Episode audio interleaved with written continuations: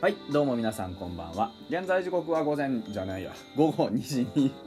22時、えー、42分でございます、えー2月11日金曜日フォックストロットの野球語りたいラジオのお時間でございます皆さん今夜もよろしくお願いいたしますはいえー本日も本日でですね、えー名護、えー阪神を迎えて練習試合行われました。えーっと、スタメンからいきましょう。えー日本ハム、えーっと、1番サード、上野恭平。2番レフト、えー片岡翔と3番指名打者宮田北斗、え4番ショート八千亮太、え5番センター石井和成、えー6番ファースト佐藤隆星、えー7番キャッチャー梅林優希、えー8番ライト木村文和、えー9番セカンド樋口龍之介、えーピッチャーは池田君池田貴秀君でした、えー阪神、え1番サード高寺2番ショート木浪、えー3番ライト佐藤輝明、え4番ファースト大山、え5番指名打者梅野7番センター島田海里はうんとごめん6番センター島田海里、えー7番キャッチャー坂本誠志郎8番レフト江越大河、えー9番セカンド熊谷の投手先発が藤浪晋太郎でした。えー、っとね4回まではあの両チームともにほぼほぼ動きはなしという形になりました、えー、特筆すべきことがあるとすれば1回の表じゃない裏えー、っと日本ハムの攻撃は全員セーフティーバントから始まったというところでございました。これはねどういう意図があったのかちょっとわからないな。あ実際ビッグボスもなんか言ってたけど何かこうね意図があったとかいうよりか試しでしょうよね。ものの試し。なんかこうなんて言うんだろうな。やっぱりこう何仕掛けてくるかわからないっていうとこから入りたかったんだと思うんですよね。このこと自体に何か大きな意味があったかっていうと僕はそうでもないと思っていて、まあ、実際のところ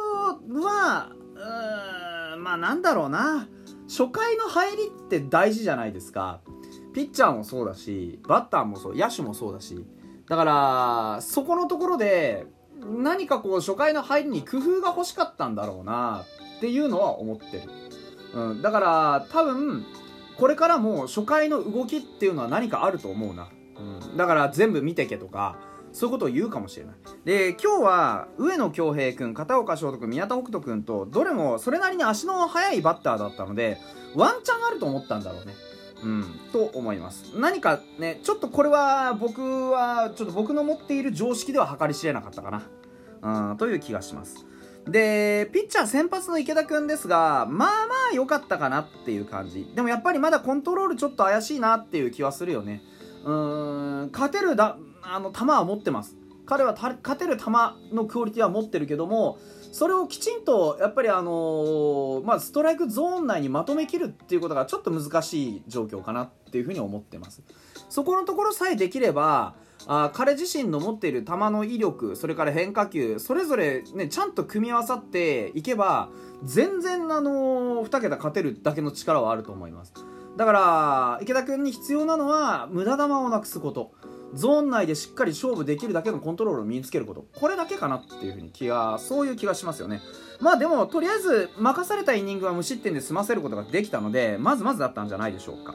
はい、で次をね、えー担った生田目君も良かったですよね、15球、えーほぼほぼ池田君と半分ぐらいの球数でね、2イニング、同じイニングを投げることができました、生田目君はすごくゾーン内で勝負できていて、非常にいい投球してましたよね。うん、で、福田君は、えーっと、ちょっとね、うん、3安打を浴びまして、2失点というところ、ホームランね、1本食らいましたが、やっぱり僕の見た目ではあこれはライブの時もおしゃべりをしたんですが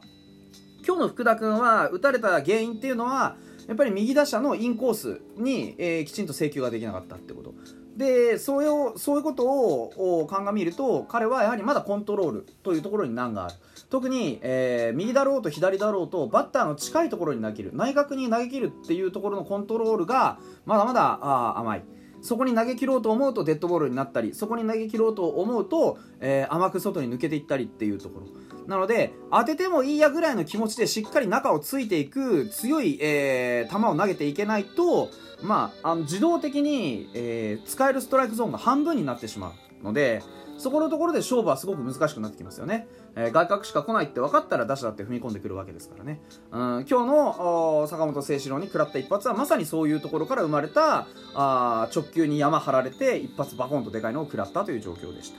で失点もう1個したのは9回の古川有理君でしたがここも同じでしたね。あのー、変化球があ入らなくてですねストライクゾーンに決めることができなくて、えー、ストレートをカウント球に持ってこざるを得なかった。でそのカウント球のストレートも全部入れに行くストレートばかりでうん打者のすごくこう内頃のね、えー、球速帯内頃のコースにちょっと集まってしまっていた。あ際どいところとか内角外角せめてねあのー、内外もしくはえー、アウト、それからロー、ね、どっちかの軸、縦軸か横軸のどっちかは間違わないでいたいんですが、真ん中の甘めとか、あやっぱりねちょっとこうどっちも中途半端だったかなっていう気がする。せめてどっちかあその2次元の要素で言うと縦か横のどっちかをきちんと投げ切ることができれば古川君ぐらいの球威とそれからフォークあるのでねしっかり空振りは取っていけると思います。ですからそこのところをねどういう風に担保していくのかっていうのが大事かなという風に思いましたね。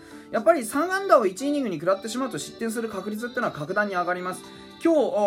日一番良かったピッチャーは誰ですかって言われると根本君。は2回をね、えー、無失点無安打というところで3奪三振でした。フォアボールは出してもヒットを打たれなければ点にはなりません。えー、根本君は自分の球を全部、えー、きちんと自分のコントロールの範囲内に収めて何が一番良かったかっていうとやはり無駄球少なくストライクゾーン内で勝負ができたというところ。ストライクゾーンの中にボールを操っていくことによって勝負をしていった。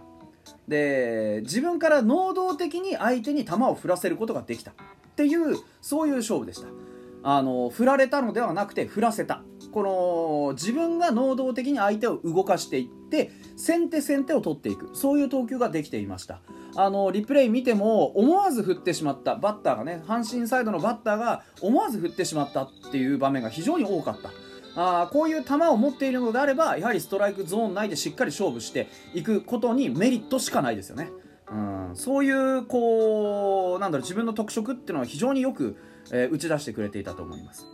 翻ってバッターですが3点取りましたただあの4回までの、えー、いわゆるスタメンですねスタメンのところに実はほとんどめぼしい、えー、成績がついてこなかったっていうのもまああるっちゃありますうん。やっぱりちょっとそこのところはねメンツ考えても見ても見ての通りねちょっと2軍のメンツはまだまだその